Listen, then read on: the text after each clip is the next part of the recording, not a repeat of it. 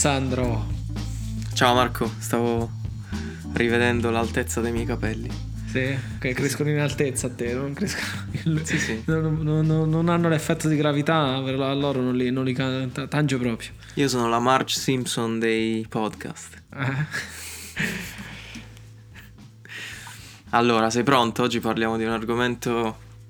di un argomento non troppo. come si dice, alla moda. Ah, Però, lo sai, noi parliamo di cose un po' di, di nicchia. di che vuoi parlare? Dai, di- dammi questo argomento di oggi. Che in realtà già lo so, noi facciamo sempre questo giochetto che non lo sappiamo. In realtà ci siamo messi d'accordo prima, ovviamente. Allora, oggi si parla di ehm, shared code ownership. Però ora dobbiamo pe- spendere un po' di tempo a tradurre. Eh, Share quindi code io non so in italiano. come al solito. Allora, vediamo un po'. Ehm, ownership, come lo traduci? Eh, non lo so, responsabilità, come lo... Come Sì, lo- sì, dai. Eh, quindi responsabilità condivisa del codice. Esatto, dai. Eh, Così al volo, questo al volo. Sì, sì, no, questa è venuta bene. Eh, responsabilità condivisa del codice ehm, è un argomento di cui volevo parlare perché eh, uno dei problemi che ehm, affliggono tanti team che lavorano su eh, ehm, basi di codice condivise è proprio la capacità di, di iniziativa di migliorare no, il codice su cui lavori, non solo il codice del prodotto ma anche la- gli strumenti no, con cui lavori, quindi la pipeline, anche il, eh, gli strumenti a contorno e ovviamente la struttura del codice anche no, per consentire una maggiore, una maggiore velocità man mano che, che si sviluppa. Ehm, una delle cose più importanti secondo me sono le cosiddette community of practices. Il problema delle community of practices però è eh, proprio il fatto che mh, qualcuno deve essere, eh, deve sentirsi responsabile, responsabile no, di poter eh, guidare queste community of practices. Eh, ma facciamo, facciamo un passo indietro, no? facciamo un attimo di, eh, di introduzione a questo problema. Allora, la, ehm, la- la tipica problematica no, che affligge, penso, tutti i team eh, di- del mondo che sviluppano software è il cosiddetto technical debt. Il- però il technical debt non solo dal punto di vista del, del codice, qualsiasi tipo di debito accumulato no, nel mm, man mano che si sviluppa un, un prodotto software, sia dal punto di vista proprio del codice stesso eh, che, che definisce la velocità con cui puoi fare cambiamenti, ma anche eh, ad esempio, la stre- potremmo aver fatto, mm, no, potremmo aver deciso determinati aspetti della pipeline di build e, e deployment all'inizio dello sviluppo di un software, ma magari quelle decisioni non eh, garantiscono una certa agilità più eh, nel- nella situazione in cui ci troviamo, no? dopo aver magari eh, venduto il software a un certo numero di clienti, magari ci siamo resi conto che l'architettura del- de- di allora non va più bene, no? non è più funzionale al- alle nostre esigenze. E quindi per quello che mi preme sottolineare è che bisogna riuscire a trovare eh, il modo di inserire nel- nello sviluppo del software ehm, dei momenti di riflessione in cui ci si sofferma a rieva- rivalutare la situazione eh, in cui ci troviamo e capire se ci sono delle- dei potenziali miglioramenti che possiamo effettuare. Non so se, non so se questa introduzione ti dà, diciamo, qualche stimolo eh, per pensare a qualche tua esperienza no, in questo ambito. Sì, sì, se- guarda, secondo me c'è quello che hai detto tu, però chiaramente eh, in base alla- al contesto in cui ti trovi ci possono essere, diciamo, delle situazioni o dei- delle, delle variabili o delle costanti. Mi spiego de- in che cosa sto parlando.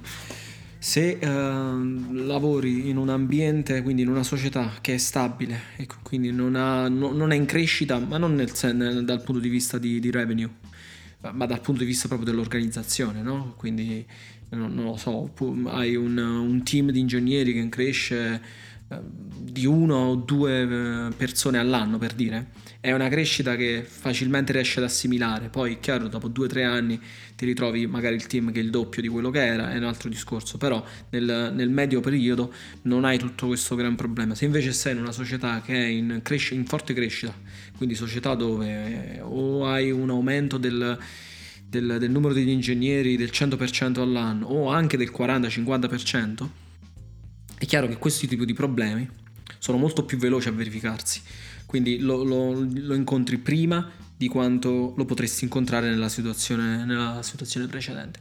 E, ehm, e magari le determinate scelte che avevi fatto, come tu dici all'inizio, diventano invalide dopo perché semplicemente non funzionano più nel nuovo contesto. Quindi in realtà c'è bisogno sempre di, di rivederle queste cose in maniera periodica. E nella mia personale esperienza, e ti posso parlare di dove sto attualmente, ehm, perché non è un segreto, insomma, è una cosa di dominio pubblico noi abbiamo un... Uh, lavoriamo praticamente con, una, con, un, con un code base uh, unico, quindi tutta l'applicazione uh, è in un unico code base e che poi è anche un monolite in realtà a livello di applicazione. E tu puoi ben capire un monolite che è stato diciamo costruito, iniziato, parliamo di sei anni fa e oggi ti ritrovi 140 ingegneri, eh, gente che scrive codice, parlo proprio di ingegneri, di persone che scrivono codice, quindi non, non i manager magari che, non, che, scrivono poco, io scrivo pochissimo codice, però eh, lo continuo a scrivere, però è, ovviamente ho meno di problemi rispetto ad altri che, che, che spendono, so, il 70-80% della settimana scrivendo codice. Però tu puoi ben capire che cosa può essere diventata questa applicazione da sei anni fa, quando c'erano due, tre persone, quattro persone a scrivere codice, a che cos'è oggi? Quando ce ne sono 140, quando hai 140 persone che ti scrivono codice, eh, tu puoi immaginare quanto cresce eh, la, la, il code base in una settimana, no? E noi abbiamo io eh, ho i dati, ma non me li ricordo così a memoria, però parliamo di centinaia di, P, di, di PRs uh, ehm, mergiate a, a, settimana, eh, se non sbaglio qualcosa come 250-300 PR a settimana, una cosa del genere. Eh, se non di più, questa è l'ultima volta che l'ho visto, però capi che una società che cresce a questa, a questa velocità cres- crescono anche le linee di codice che vengono portate su master o su main, se lo vogliamo, se preferiamo. E, ehm, e quindi questa, questa è una problematica, è una problematica perché dipende molto da qual è l'approccio e quali sono, come dicevi tu, le linee guida quando crei il codice a livello di strutturazione o di macrostrutturazione del codice. C'è un aspetto, una, una, cosa che hai detto così quasi di sfuggita, che però secondo me è molto importante. Cioè, tu hai detto: Noi abbiamo i dati di quante pull request eh, stiamo aprendo, no? Um, sì in determinati eh, finestre temporali. Ecco. Questo secondo me è uno degli aspetti eh, cru- cruciali, diciamo, per poter introdurre miglioramenti no? nel, nel proprio modo di lavorare. Come dicevo all'inizio, share code ownership per me non si tratta sola, solamente di come ve, viene, viene, approcciata la scrittura del codice, um, ovviamente ci sono alcuni aspetti della scrittura del codice che possono essere eh, imposti dal punto di vista proprio di analisi statica e anche dinamica ecco, del codice, però poi ci sono anche altri aspetti del codice pro- che riguardano proprio l'approccio no? eh, scienti- nel senso di informatico de- del, dello sviluppo del software che se non vengono, eh, se non ci si accorda a priori su come su come affrontarlo, poi eh, no, vari team che lavorano sullo stesso co- code base rischiano di introdurre di- differenti pattern eh, anche per le stesse certo per lo stesso tipo di cose.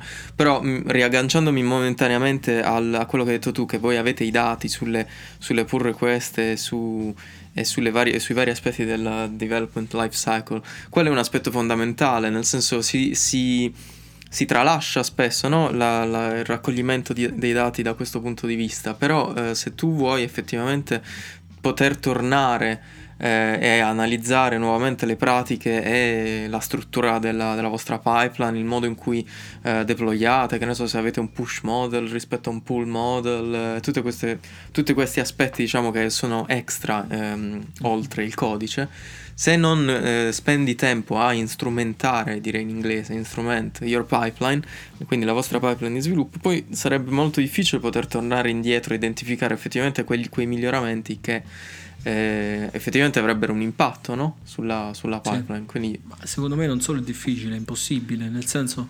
Eh, ti puoi fare qualcosa, ti può andare bene, insomma, eh, per carità.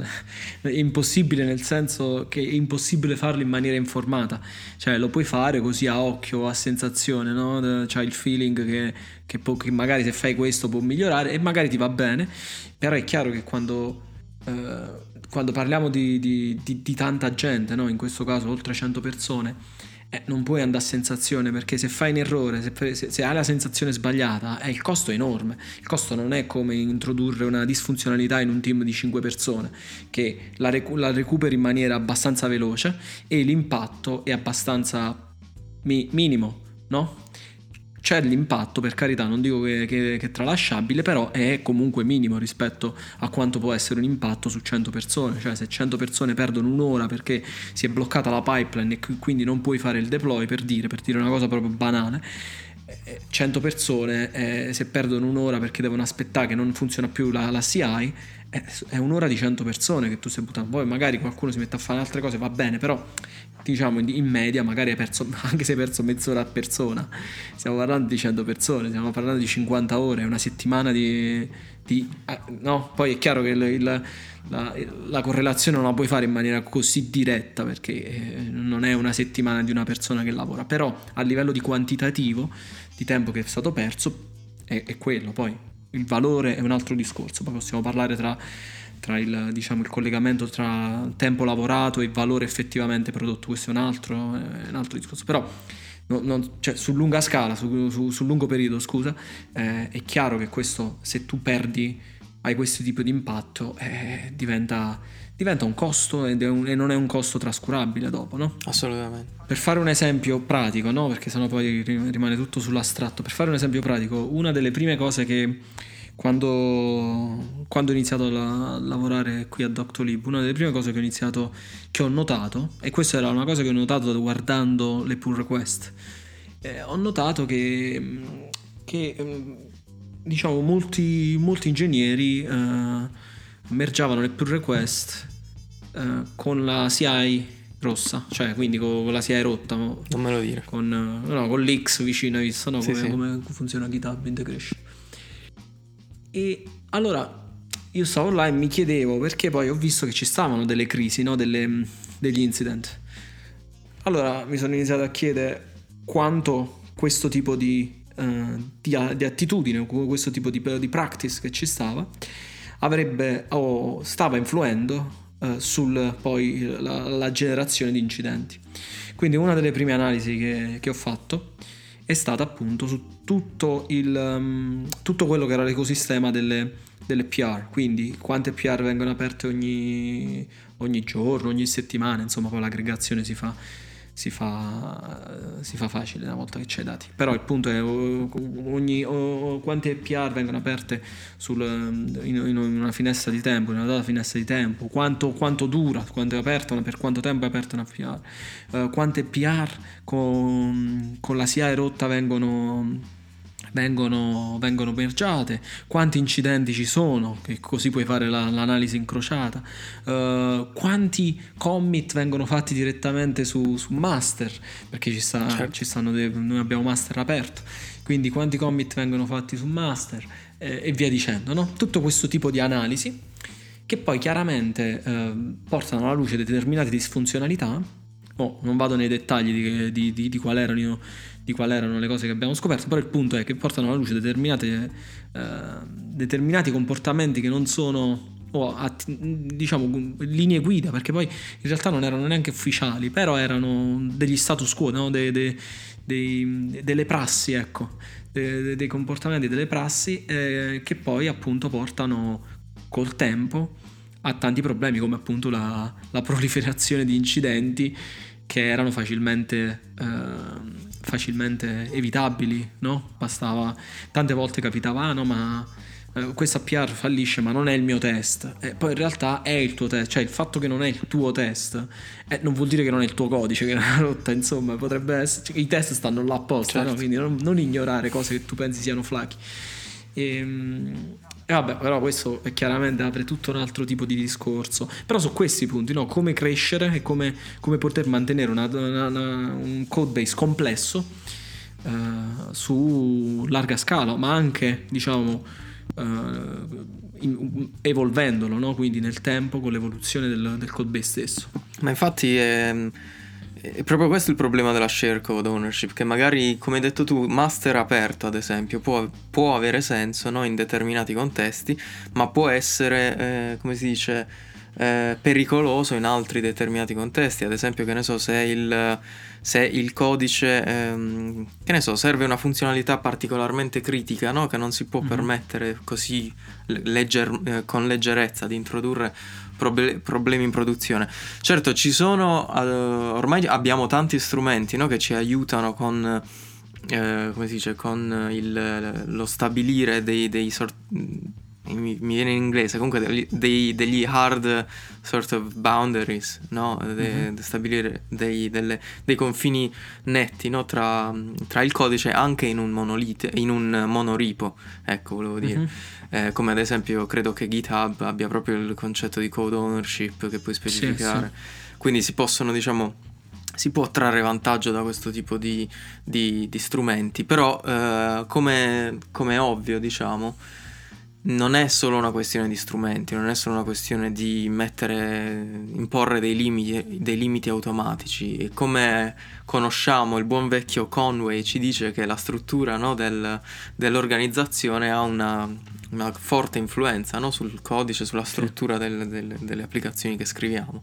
E leggevo qualche giorno fa della cosiddetta eh, la manovra di Conway inversa, in, inglese è the inverse Conway maneuver eh, in pratica, e cioè che dice che se tu hai una determinata organizzazione o architettura in mente che vuoi raggiungere, allora ti conviene ristrutturare la tua organizzazione in favore di quell'architettura prima di iniziare ad implementare per, per raggiungere sì. quell'architettura. Quindi tornando un attimo sulla share code ownership, ehm, ad esempio nella mia attuale esperienza noi stiamo cercando opportunità di eh, appunto migliorare la situazione attuale perché abbiamo raggiunto un momento in cui abbiamo, come si dice, siamo tutti d'accordo sul fatto che il codice è troppo esteso e eh, sta diventando ehm, negativo, diciamo, il fatto che sia condiviso no? tra tutti, che tutti possano mettere le mani ovunque perché si cominciano a formare come dico sempre, noi siamo una startup molto, diciamo, giovane, relativamente giovane, quindi si cominciano a formare adesso dei verticali di cui abbiamo una certa, ehm, cui abbiamo una certa sicurezza, no? che rimarranno in piedi a più a lungo termine, quindi si possono iniziare a stabilire dei team attorno a questi verticali che potranno avere ownership totale di, di, questi, di questi verticali e del codice associato, ma non solo del codice, anche proprio dell'aspetto proprio di business, quindi i team è il momento che diventino dei domain experts no? in questi determinati certo. verticali, perché solo i domain experts potranno avere la conoscenza necessaria per mantenere questo codice ed essere diciamo sicuri che il codice che viene aggiunto supporterà i casi d'uso che vogliamo certo. supportare.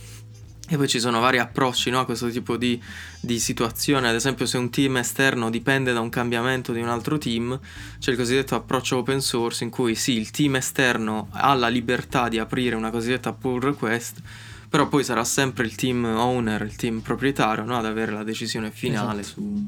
Voi avete questo tipo di, di ah, approccio? Assolutamente sì, però ti dico anche che è un approccio che sta prendendo piede ultimamente, nell'ultimo anno, da quando, da quando sono arrivato. Nel senso, non grazie a me soltanto. Io ho spinto molto su sta cosa, eh. ho spinto dall'inizio su sta cosa perché credo che sia una società di, di queste dimensioni, credo che uh, è difficile avere un altro tipo di approccio dal mio punto di vista. Ehm, e poi molto dipende dal contesto. Io ti posso fare l'esempio del contesto in cui lavoro io, che è il contesto della crittografia. Ehm, in, eh, noi stiamo appunto, ti faccio l'esempio, noi stiamo lavorando, i, i team che ho a disposizione io stanno, stiamo lavorando sul, um, sulla migrazione dei dati da, um, diciamo, da, da, dal chiaro al, cripto, al, al, al criptato. Ok? Quindi dobbiamo fare tutta questa, dobbiamo passare tutti i dati che già avevamo in in, nei nostri data source in, in, ehm, in dati crittografati. Ok? Questa è una cosa che ovviamente impatta direttamente i team che lavorano su, sulle feature che utilizzano quei dati e magari questi, quei dati sono stati introdotti da quei team, ok? Questa è una cosa, però nel frattempo noi stiamo facendo anche altra, un'altra cosa, stiamo sviluppando il framework, chiamalo middleware, chiamalo come ti pare, comunque il framework, io lo chiamo framework perché alcuni sono diversi pezzi, eh, sono dell'SDK da una parte, um, de, de, dell'engines, Rails Engines da un'altra, quindi eh, diciamo il framework, parliamo di, di, di di, di, una cosa un po' generica, ehm, che appunto poi fornisce al resto dei team eh, le funzionalità o le strumenti, certo. gli strumenti esatto per eh, gestire i loro dati crittografati sì. e quindi crittografarli, decriptarli e via dicendo.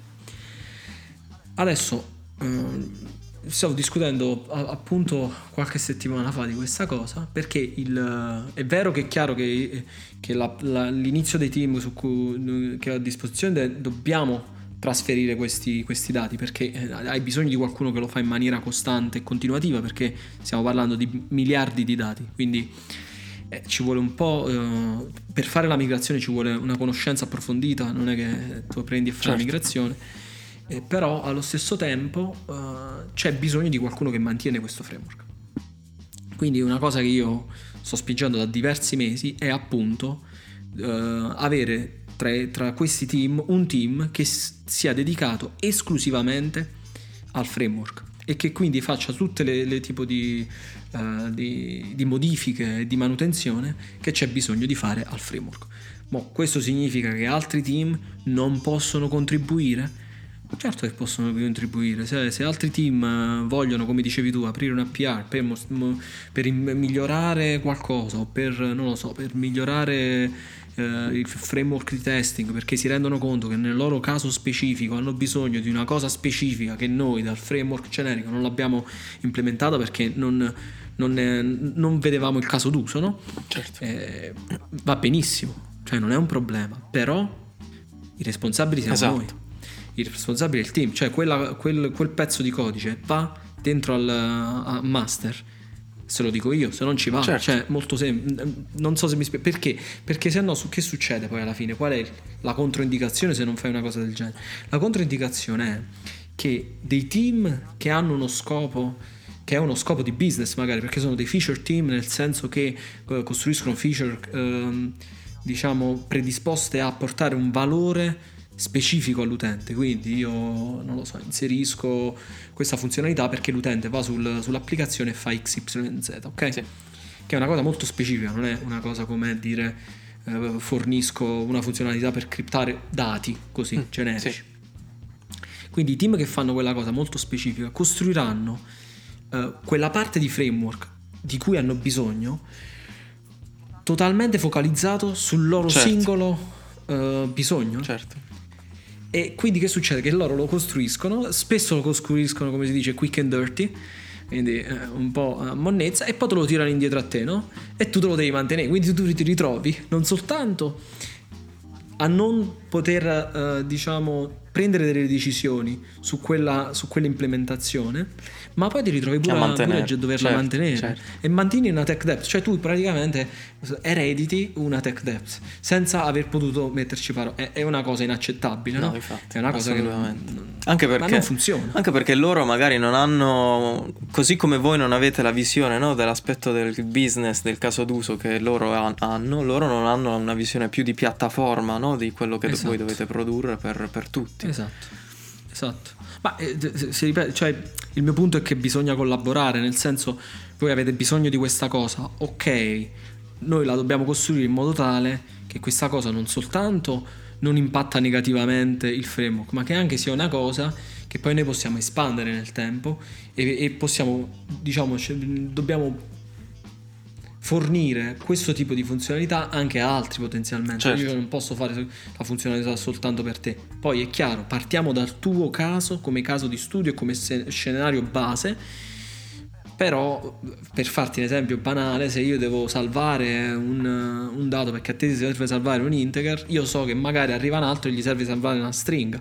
Quindi io non posso fare soltanto, la, la, no? non posso fare soltanto il, il framework che, che, che, che accetta soltanto i certo per fare, sto facendo proprio un esempio, sì, sì, una sì. cosa banalissima, eh, però per, per, per capirci che, che, che, cosa intendo. Certo, d'accordissimo. E quindi come, come hai, hai, un processo no? eh, con cui gli altri team possono aprire una pull request o comunque c'è qualcosa di già predefinito che possono sfruttare? Allora, guarda, se, um, per quanto riguarda chiaramente le pull request, è chiaro che noi abbiamo, come dicevamo prima, le code ownership. Quindi se tu uh, crei una pull request che sta toccando un file che è uh, segnalato, come si dice, marcato come come che il, mio, che, che il, team dove lavoro io è marcato come proprietario, certo. noi veniamo notificati chiaramente, ci arriva la notifica e dobbiamo approvare, eccetera, eccetera, eccetera. E questa è una cosa, però questo è uno strumento, um, uno strumento, di que, uno strumento diciamo abbastanza facile che ti dà, che ti dà anche GitHub. Um, poi ci sono degli altri, più dei processi, più che strumenti, e dipende molto dal tipo di, da, da che cosa vuoi introdurre abbiamo due processi diversi. Uno che è quello che riguarda la costruzione di features, perché lì c'è, c'è prodotto coinvolto, diciamo è una cosa un po' più complessa, si chiama tech holdering, che quindi praticamente un team costruisce delle specifiche, le, le condivide con i team che vengono, con tutto, con tutto, diciamo, con tutto la, con tutto il dipartimento di ingegneria, però chiaramente specificatamente dei team che, vengono, che sono impattati vengono, uh, vengono chiamati in causa e quindi uh, contribuire a questa progettazione. Però questo è quello che riguarda per quanto è, è molto più complicato di questo, eh, lo sto semplificando, certo. però questo per quanto riguarda le feature. Per quanto riguarda invece cose prettamente tecniche e, e, e non parlo soltanto uh, diciamo di, di, di, di, azioni tipo introdurre una nuova libreria oppure eh, parlo anche di processo tecnico, ok? Sì. Eh, per questo tipo di cose Um, abbiamo introdotto, e tra l'altro eh, sono stato proprio io a, gestire l'iniziativa, a portare a introdurre questa iniziativa, eh, abbiamo introdotto alli, all'interno del, dei nostri processi quello che, è, che, sono gli RFC, che chi, appunto, chi, è, chi, è fa, chi, ha, chi ha, familiarità con, con, l'open source sa che eh, sta per uh, request for comment. Certo.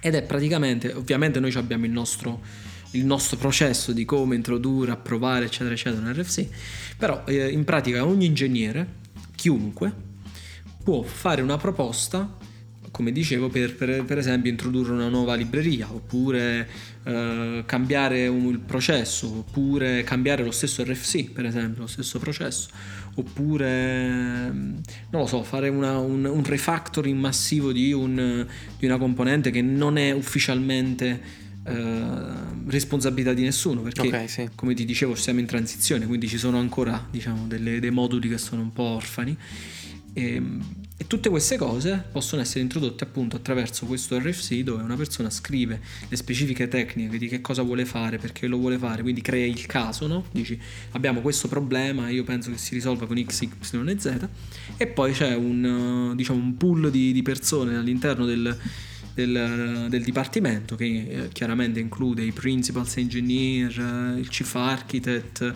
eh, degli ingegneri diciamo senior e via dicendo che alla fine decidono se è una cosa che ha senso o no fare all'interno del... però questi sono diciamo più per iniziative globali certo. impattano chiunque perché lo sai cioè puoi capire che quando ci stanno 150 persone eh, tu ti puoi ritrovare librerie nell'applicazione che non ti servono perché qualcuno la inserisce una libreria così a, non dico a caso però senza sapere che c'è già un'altra magari perché non hanno la conoscenza certo. possono capitare queste cose o ma semplicemente inserisci una libreria con la, GPL. con la licenza sbagliata esatto. esatto. con la licenza sbagliata e, e ti massacra quindi devi stare estremamente cauto su queste cose poi boh, ho fatto l'esempio delle librerie che è un po' più evidente ecco però ci sono dei casi un po' più sottili e difficili da, da cogliere tante volte. Certo. Quindi abbiamo diversi tipi di strumenti, però rimane che non, non, è, un, non è, una cosa semplice da risolvere, ecco, non è un... No, assolutamente. Come, si, come dicono in inglese, è challenging, no? È... Molto, molto.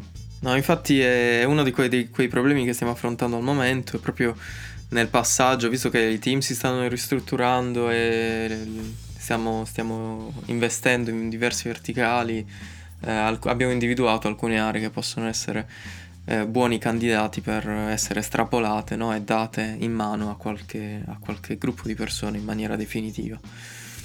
Comunque, per riassumere, la mia personale opinione è che un'ownership ben definita e formale non è una... Cioè, non è il diavolo, non è, non è una cosa da, da, cui scappare o una cosa da demonizzare, ecco. Perché spesso questa è una, una cosa che, che sento, no? Che no, tutti quanti devono sapere tutto, tutti quanti devono sapere... Ah, eh, sì, ok, questo è un discorso, però avere una responsabilità chiara e ben definita, eh, secondo me è, è, fondamentale, perché altrimenti... Eh, no? sì, c'è questo proliferare di, come dicono, no? se, se, se tutti sono, sono responsabili, nessuno, nessuno è esatto, responsabile. Esatto. Quindi eh, io, per me non c'è nulla di male ad avere dei team che sono chiaramente responsabili, come dicevi tu, di una parte di codice, di un modulo, quello che sia. Che poi se la vogliamo mettere proprio da un certo punto di vista, per me, quando si parla di microservices no? e di tutto questo, di, di questo modo di, di, creare le architetture no? e di fare in modo che i, mo, i, moduli si parlino tra di loro in modo diverso, per me è, tante volte avere questo tipo di organizzazione è molto più importante appunto da un punto di vista organizzativo esatto. della società più che da un punto di vista di codice proprio, cioè perché riesci meglio a isolare le diverse problematiche, isolare i diversi componenti all'interno di un'applicazione e poi puoi, come dicevamo, puoi eh, diciamo assegnare eh, teams alla, alla, alla, responsabilità di alcuni team a questi, a questi componenti. Quindi quando dicono perché così, va così di moda, va così di moda perché, eh, perché poi ti dà questo tipo di vantaggi con lo scalare della società chiaramente e delle applicazioni. Tutto qua. Assolutamente. E, e e un altro aspetto di questo è, così come dicevi, no? se, se, tutti sono owner, nessuno è owner in realtà.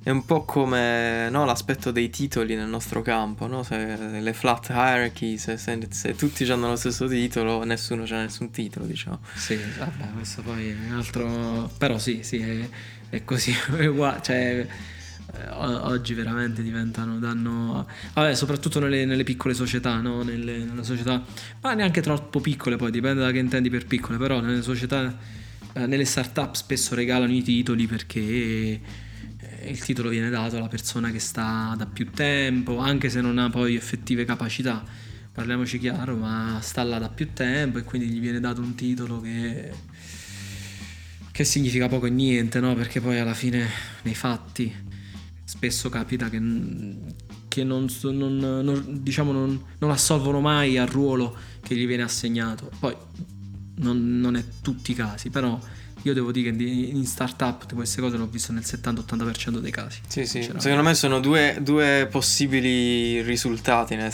nelle startup. O viene dato il titolo, un titolo ben definito e ben chiaro a una persona che magari non è eh, diciamo il perfetto esponente di quel titolo oppure eh, si ritarda troppo eh, nel tempo il, l'assegnare effettivamente titoli alle persone giuste, il che significa che magari se c'è quello che ha la personalità di quello che se la va a prendere, fa, lavora più del dovuto, oppure si fa, si fa in quattro per, eh, no, per, risolvere dei problemi, magari che ne so, verrà automaticamente riconosciuto come leader. Un'altra personalità che magari se non, se non ha il titolo formale non si sente di poter fare nulla, viene, si, si limita, ecco. Quindi ci sono, ci sono sì, tantissimi sì. aspetti, ecco. Questo è un, altro, è un, altro, candidato episodio di cui possiamo parlare. Sì, in sì, infatti sì, perché proprio secondo me ha, bisogno di, di, un'analisi a parte, però è, è, è, interessante come, come è simile al, a quest'altro argomento, cioè come ha de, per, incontrato per quanto siano due cose completamente... Sì, eh, se, uno, se, uno, ci pensa così a livello formale sono due cose diverse, no? una, una, è tecnica, una è più umana e di, di organizzazione personale tra, e interpersonale quasi tra, eh, tra, gli attori di una società, no? tra, tra, le persone di una società. Quindi eh, è molto interessante, molto interessante. Esatto, e infatti meno male che tu sei l'owner dell'editing di questi episodi, altrimenti questi episodi non vedrebbero la luce. No, infatti no. Vabbè, allora Allora, seguiteci, eh? voi siete gli owner del, del, del, inseguimento sui social e quindi mi raccomando, non, non disattendete questa vostra responsabilità e continuate a seguirci. E, e niente, va bene, allora alla prossima puntata, mi raccomando, ownership. Certo, mi raccomando, in bocca al lupo. Crepi, ciao. Ciao.